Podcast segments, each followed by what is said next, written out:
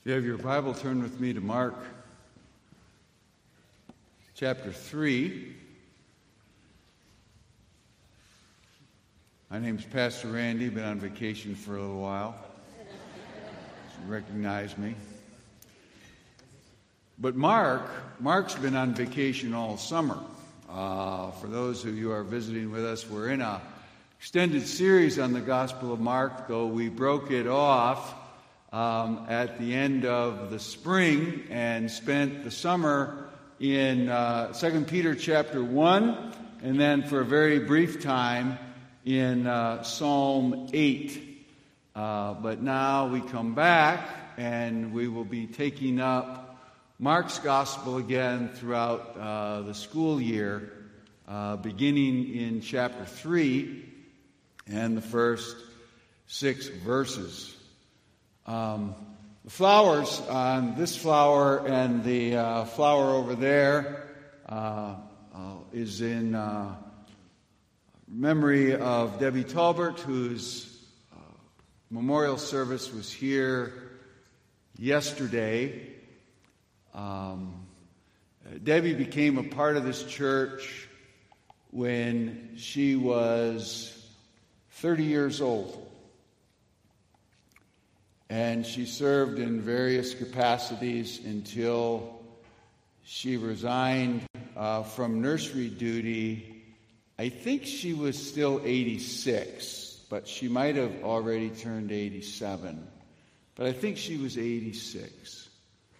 Um, so that's a pretty good run of uh, service in, in one church 57 years and very active uh, really hands on weekly service uh, for 56 of those years. So remember the Talbert family as they uh, mourn the loss, and really a number of you, very, very good friends uh, with Debbie for many, many years. Um, this Thursday morning, our, our regular men's group for the school year will also restart Calvin's Institutes. Uh, there's a fair group of you. We're in, the, we're in the middle of it, but if you would like to join such a group, just come out 6.15 Thursday mornings and uh, read one of the most significant theological books ever written in the history of the church, without question. That's what it, that's what it is. Now, those, some of these guys would admit to you it's not the easiest reading. Uh, not the easiest reading, but it's not the hardest either. But in any case, uh, those of you who are already involved, welcome you back this Thursday, 6:15. And if you haven't been and you'd like to be, uh, there you can get this book from any number of outlets and uh, and join us on Thursday mornings. Let's uh, stand together as we'll read Mark chapter 3, verses 1 to 6. Again, he entered the synagogue, and a man was there with a withered hand. And they watched Jesus to see whether he would heal him on the Sabbath, so that they might accuse him. And he said to the man with the withered hand, Come here. And he said to them, Is it lawful on the Sabbath to do good or to do harm? To save life or to kill? But they were silent. And he looked around at them with anger grieved at their hardness of heart, and said to the man, Stretch out your hand. He stretched it out, and his hand was restored. The Pharisees went out and immediately held counsel with the Herodians against him. How to destroy him. Let's look to the Lord in prayer. Father, we say with the psalmist that we would bless you with our soul. you who are our Lord and our God, you who are exceedingly great, splendor and majesty clothe you. Light surrounds you like a garment. You are the one who stretched out the universe in its unfathomably large and glorious, its inconceivably grand nature. And yet you are the one who created it. You are the one who causes the rain to fall and the streams to run. You are the one who causes the winds to blow. You are the one, as the psalmist says, who walks on the wings of the wind. And Father, as we move through our lives, may we come to know you and be transformed by so knowing. To know you so as to, just as we sang this morning, to know you in such a way as to no longer be a slave to fear. For we understand our connection with you to be a connection of those who are your children. And we can know that if we possess faith in your Son, the Lord Jesus Christ, as our Lord and Savior, and as we'll talk about this morning at the table belong to you through faith in the shed blood of Christ and his broken body as those who are a part of your new covenant. We no longer need to be slaves to fear.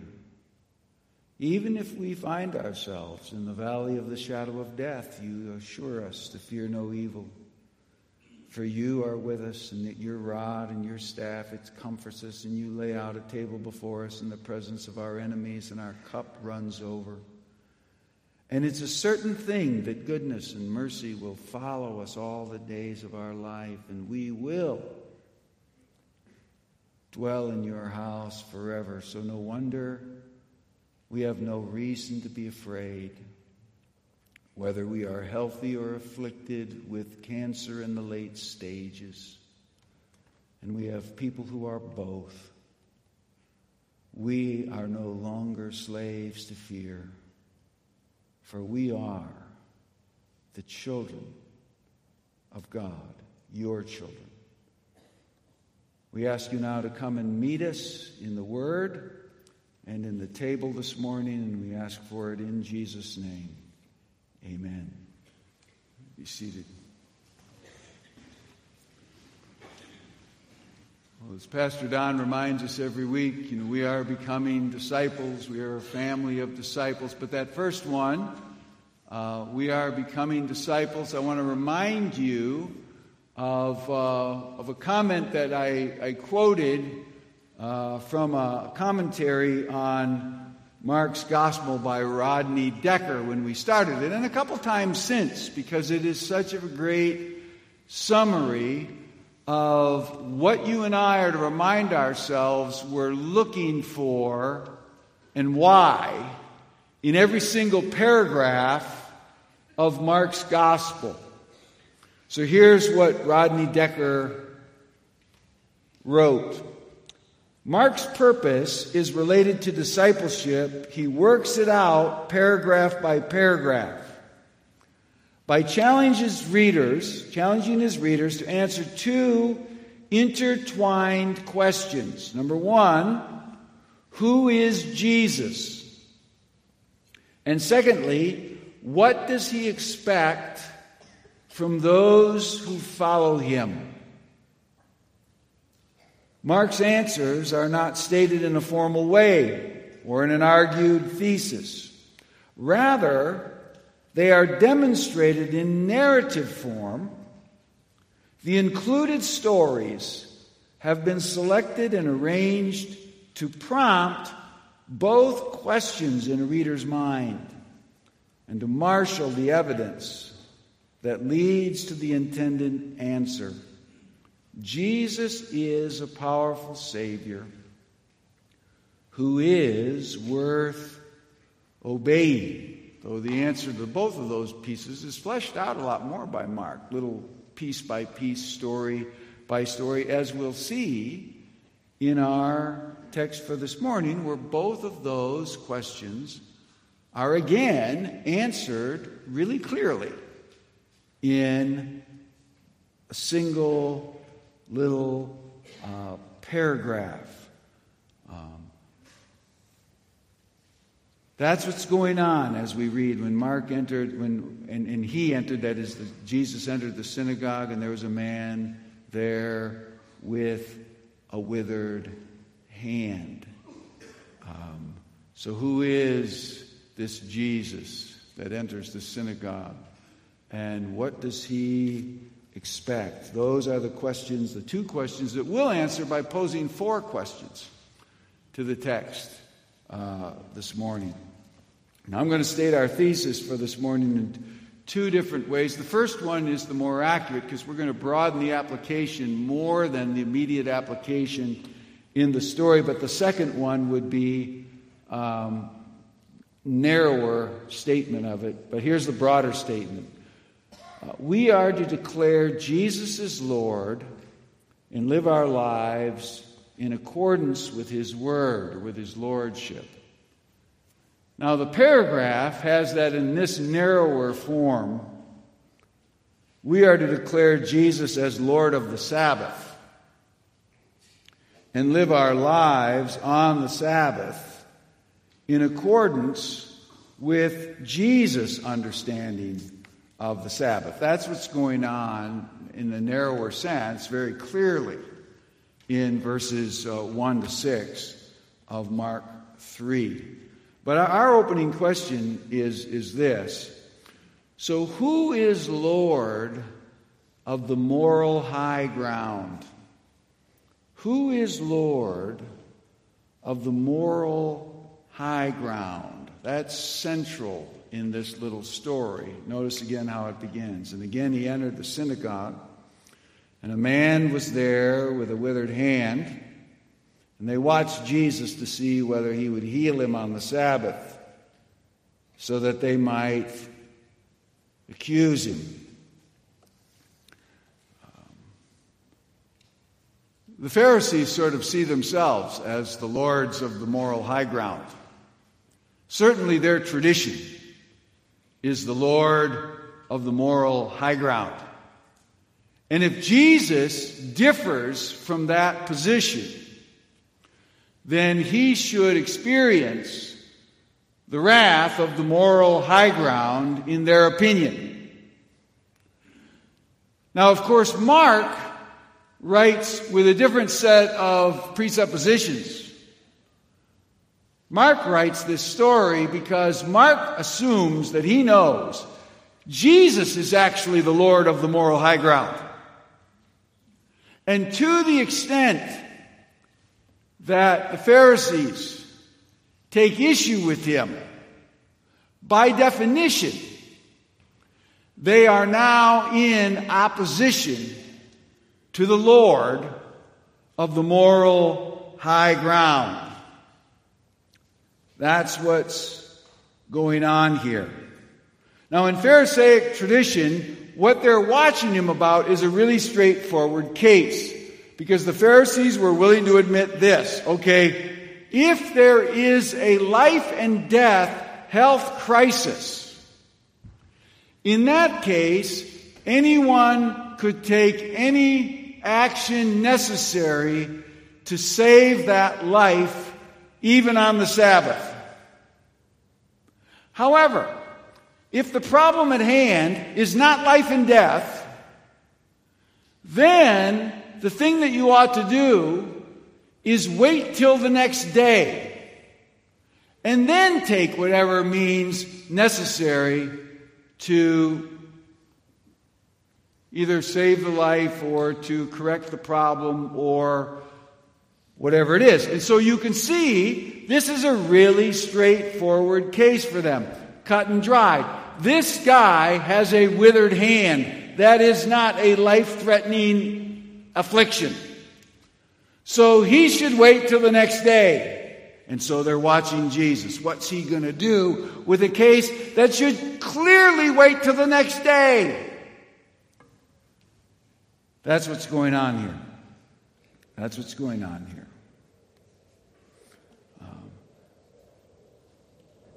now, you and I, as professing Christians, our assumption every day, all the time, is to be this Jesus is Lord of the moral high ground, no matter what the issue is. If you know what Jesus thinks, if you know where Jesus stands on an issue, you know where the right position is. You know where the truth is. You know where the moral high ground is. Um, they don't accept that, and most people in our culture don't accept that either. Right? So let me just give. Don announced, you know, that there's be a, um, a prayer hour this afternoon along 41st Street related to uh, the abortion question. People standing on 41st Street and praying, and what are they praying for? Uh, our nation and our nation's views on something like um, abortion and the tradition of American secularism increasingly, uh, there's really nothing more wonderful than abortion. It's uh, celebrated um, wildly uh, by one of our political parties, celebrated wildly by um, basically 90 some percent of our uh, media outlets. It's celebrated wildly by those who put together about 98% of our entertainment programming. So that's where we live. That's where we live.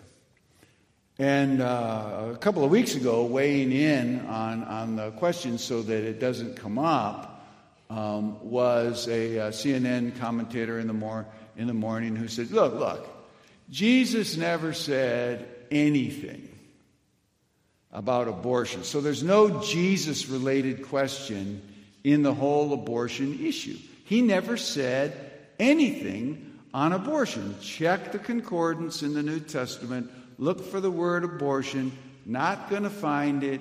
Jesus said nothing about abortion. Which most people, oh, yeah, I didn't think he did. Wow, that's pretty good. That's good to know. That solves that solves that. Well, but Jesus did say stuff like this. Now, listen to this very carefully. I'm going to make a connection. You made it before, but be sure you see it. The Sermon on the Mount, Jesus says, Don't think that I've come to abolish the law or the prophets, which is a, that's kind of a merism for the Old Testament. I haven't come to abolish anything in the Old Testament. Um, I haven't come to abolish them, but to fulfill them. For truly I say to you, until heaven and earth pass away, not an iota, not a jot will pass away from the law until all is accomplished. Now, you hear what Jesus is saying. I don't disagree with anything in the Old Testament. Nothing. I disagree with nothing. As to the Old Testament, my position is nothing in the Old Testament can be safely ignored. Nothing. Not a jot, not a tittle, not a little piece of a Hebrew letter. Nothing. That's Jesus' position. On everything in the Old Testament. Now, we've said many times, without almost without question, Jesus would have had the Psalms memorized. He's got the Psalms memorized. Um, and he believes everything that the Psalms tell you to believe. Uh, those are his positions. Uh, so, Psalm 139, verses 13 to 16, says this For you formed my inward parts. You knitted me together in my mother's womb. I praise you, for I am fearfully and wonderfully made. Wonderful are your works. My soul knows it very well. My frame was not hidden from you. When I was being made in the secret parts, intricately woven in the depths of the earth, his mother's womb. Your eyes saw my unformed substance.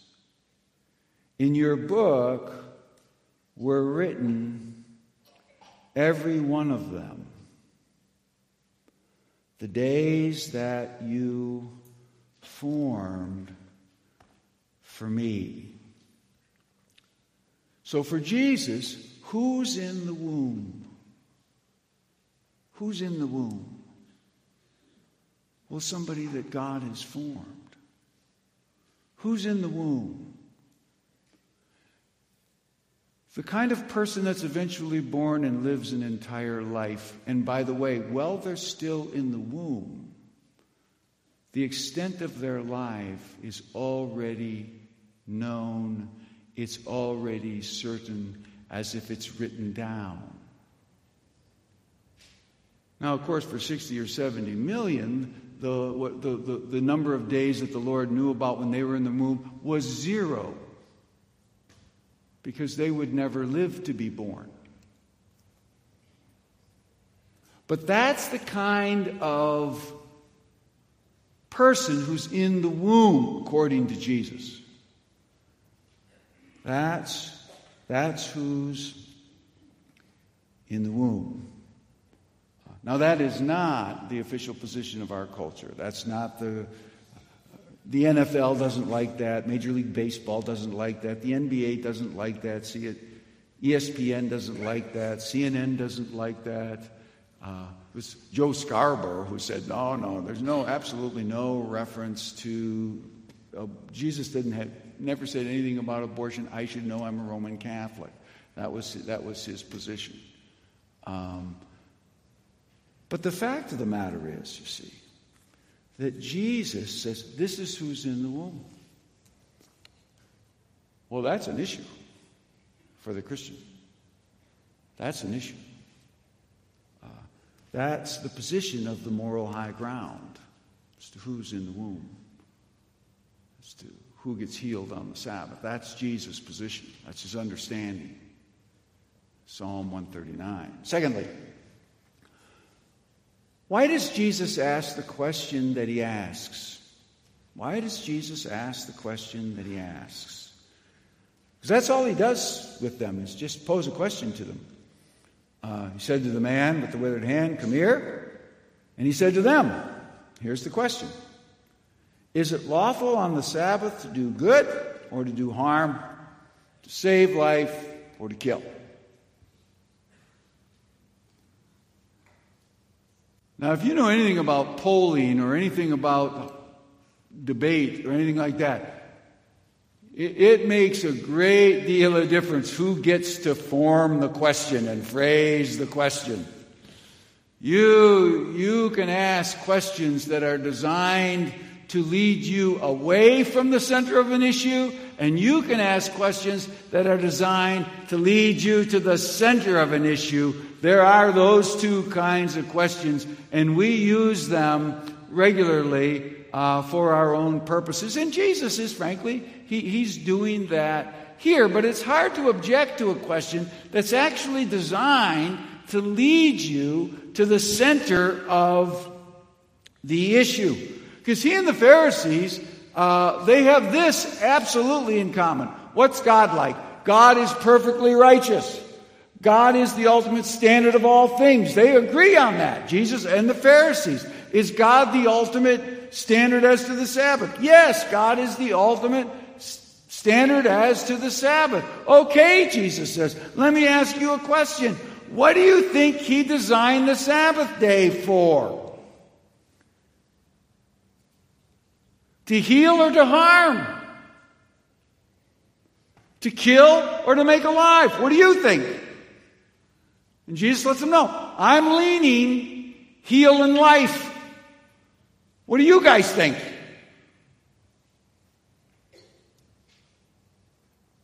Now it's interesting what they don't say. It's not recorded. I don't. Well, we know from what the text says they didn't say anything. But they don't even try to say that's a trick question because then he can just. What's tricky about it? I'm asking you, what do you think God's design for the Sabbath was ultimately? Healing or harm? Life or death?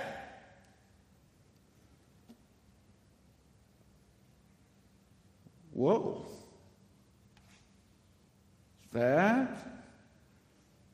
That's a clarifying question. Just one more touch on this abortion question in America. You, will never hear a celebrity, you'll never hear a politician, you'll never, buddy, you'll never hear anybody ask this kind of question because it's too clarifying. Were you once in a womb yourself? Were you once in a womb yourself? Or, related question, is there a direct connection to who you are now and who you once were in somebody's womb? Is there a direct connection between those two entities? Nobody asks that question because the answer is far too obvious. And the question is far too clarifying to deal with. So we avoid it. Don't answer. Ask it. That is the kind of question that, that Jesus asked. Um, so we, as I, as I already mentioned, we had a memorial service yesterday for Debbie Talbert. And, uh, and Debbie was once in the womb of Margaret Lundberg, and she uh, was given birth in a place called Arpin, Wisconsin, 1935. And of course, according to Psalm 139, while she was in the womb of Margaret Lundberg, God knew that Debbie would raise six children in a farmhouse in southwest Minnesota. And that she would see many grandchildren and great grandchildren, and that she would live until the age 87 and pass away. It's all new. He knew all of that. It's all like as if written down, Psalm says. She's in the womb. She's in the womb. So if you just ask the question, were you once in a womb? Is there a direct connection between who you are now and who you were then? And so if you're killing what's ever in the womb. What does it appear to be that you would be killing?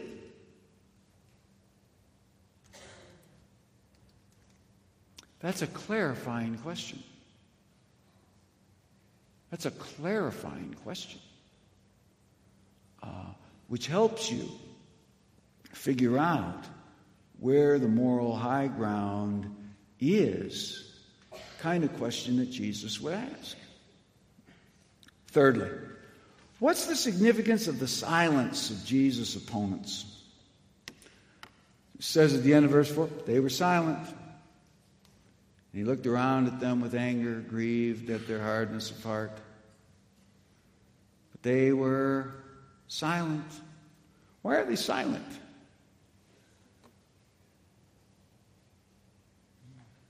because they got nothing helpful to say at the moment for their position, given how he has posed the question. You know, wow, that's an unfair question. What's unfair about it? Fact, it's clearly not an unfair question. It's a clarifying question.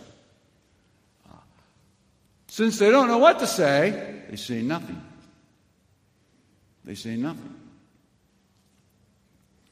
Um, which, of course, happens all over the place in all kinds of moral and spiritual questions, but they simply go silent. They don't accuse him of asking a trick question, but neither are they humbled by his question and say, Well, I guess we never thought about it that way. You might be right. No, no, no, no, no, no. They're not even close to that. They don't, they don't, they don't brush up against that. There's no indication in the text that, that that even seriously occurs to them for reasons that um, we're just about to touch on. But Jesus, when they, when they fall silent, he's ticked off at them, but also grieved. And he's ticked off and grieved because of the hardness of their heart. Now, the Apostle Paul, in a, to a, that little phrase, hardness of their heart, actually doesn't take place a bunch of times in the New Testament, not very many times at all. Uh, one of them, the most helpful to clarify what's going on, is Paul's use of the phrase in Ephesians 4 18. So if you have your Bible, look with me, because this, this verse is really worth looking at and thinking about and, and taking apart in your mind to think about where we live and the difficulties of living where we live and unpacking issues uh, in, our, in our day and why it's such a tricky, difficult thing to do and why most people don't survive cultures uh, uh, like ours. So here's, here's what it says in Ephesians. Um, 418.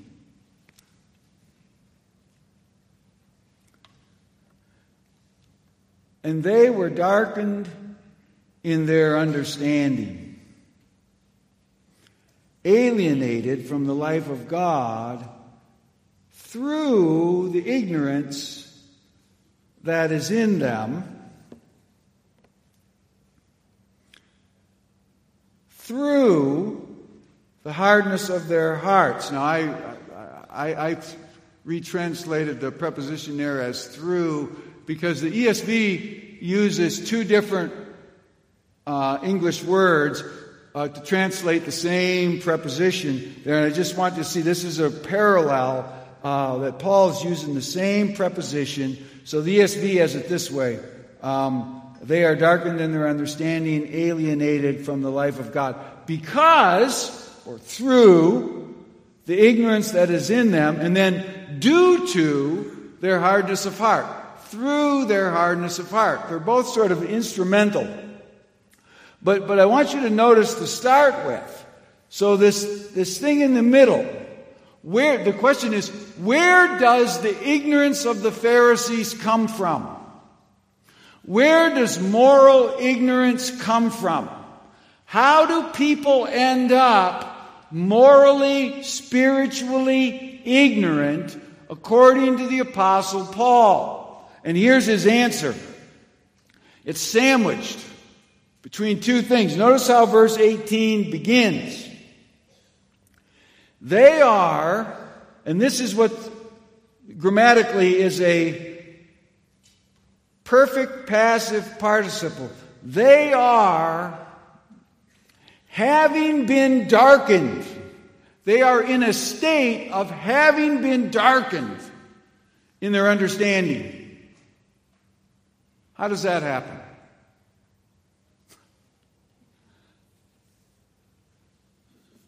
They have been darkened in their understanding.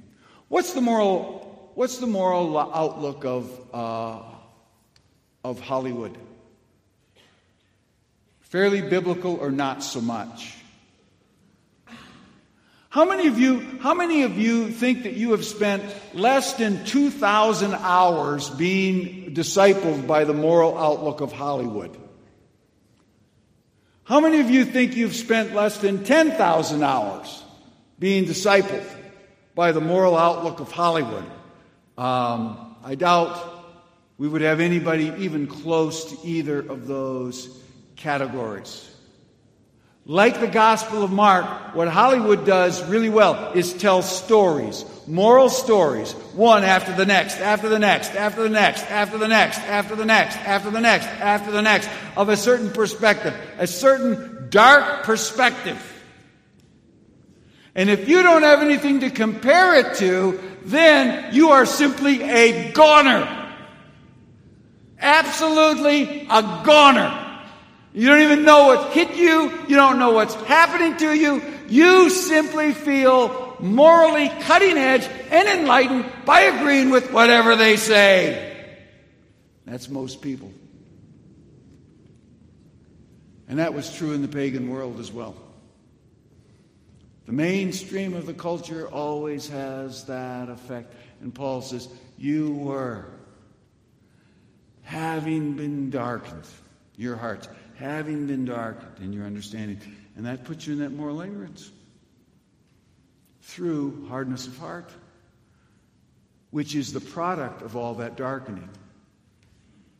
Hardness of heart. So, all kinds of you, you, you cannot share with them any criticism of the modern moral moment. Yep.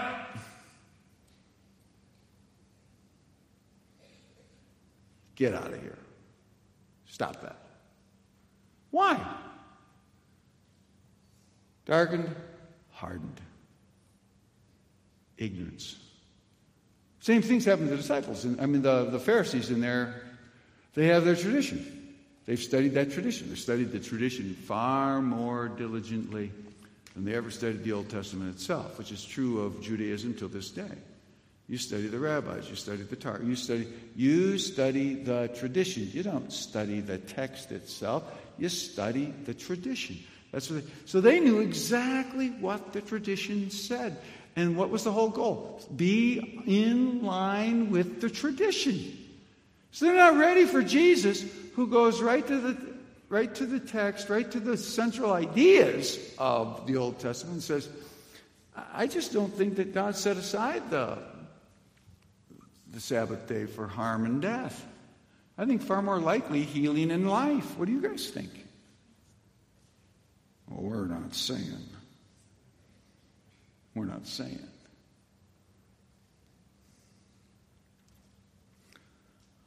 Hardness of heart. So, it's a pretty grim picture. So, we'll close off with this as we then head to the table with it. So, how does verse 6 help us follow Jesus in troubled times? For we live in morally and spiritually troubled times. How does verse 6 help us? Well, um, really pretty straightforwardly, though not in what doesn't seem on the surface a very encouraging way. The Pharisees departed immediately with the Herodians now, this is where a little knowledge of the first century comes in mighty handy. Because you would know instantly, hey, wow, what are these people doing together? They can't stand each other. They can't stand each other. What are they doing counseling together? See, the Pharisees, very, very, very conservative group to the traditions of Israel as opposed to the Roman Empire. Herodians, wake up, boys, we're living in the Roman Empire, you got to go along to get along. Um, uh, Herod's, uh, I think Herod knows how to get along with the Roman Empire and hang on to some of his Jewishness. I think, I think he's setting us a pretty good example. Uh, in fact, if you watch us, you'll, you'll see we're, we're getting quite a bit of, uh, we're getting good positions, we're getting good jobs within the Roman Empire, even as Jewish people, by having learned from Herod. Well, the Pharisees despise that. And the Herodians think the Pharisees are conservative hypocrites, but here they are. They're together. Why? Because as much as they hate each other, they hate Jesus worse. And so their common cause is against Jesus. So, what's helpful about that? Well, what's helpful about that is if you think that you're going to learn to walk with Jesus in such a way that the culture will still love you.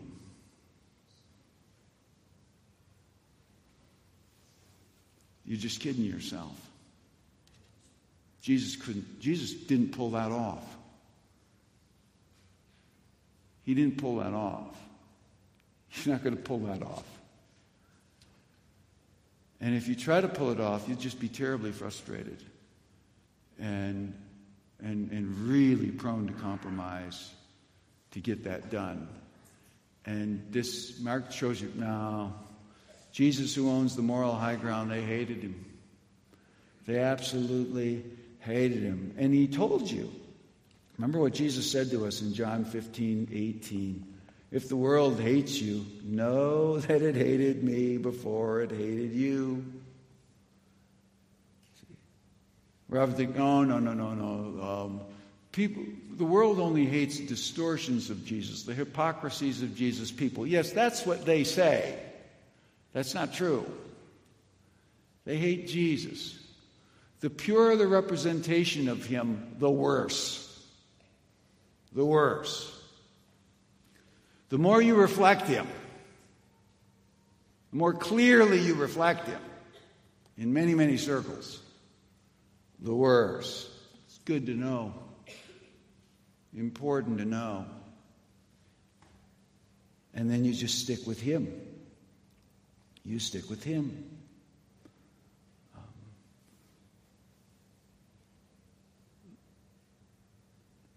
The table of the Lord as Paul outlined it in 1 Corinthians 11, works this way For I received from the Lord what I also delivered to you that the Lord Jesus, in the night in which he was betrayed, took bread.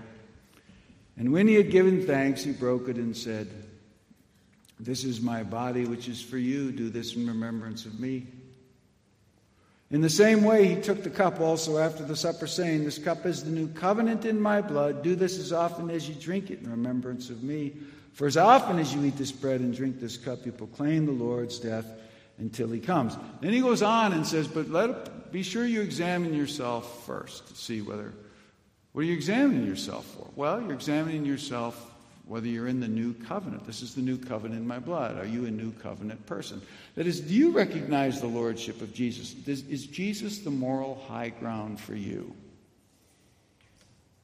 Or do you find yourself saying, well, no, well, I want his cross, I want forgiveness, but I really need some distance from Jesus' moral positions on a whole range of questions. I, then he is not the Lord for you. He's, he's not the Lord for you.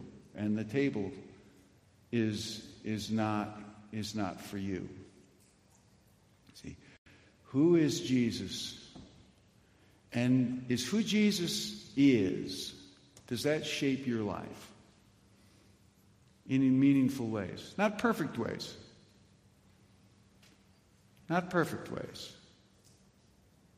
If, you, if you're a believer, you are often disappointed in yourself, very disappointed in yourself, regularly disappointed in yourself. Not perfect ways. But you also ought to have some sense that following Jesus does shape and direct the course of your life. And that you want it to do so more. And that your great disappointment is that you're not further along than you are. That table's for you.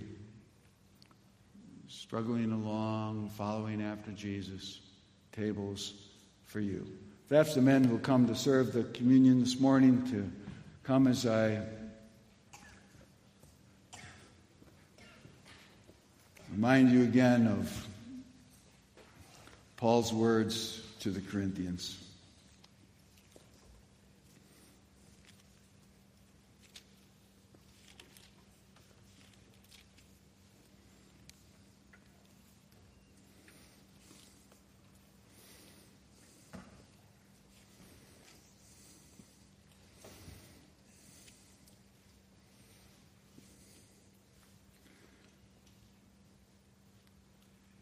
Jesus, in handling the bread, says, This is my body which is broken for you. Do this in remembrance of me. We ask the Lord's blessing upon his broken body. Father in heaven, we thank you this day that you did not spare your own Son, but delivered him us up for us all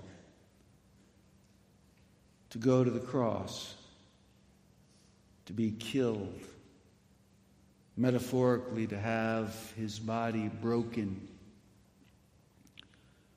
for us in our place as our substitute, that we might belong to you, find forgiveness in you, function as your children.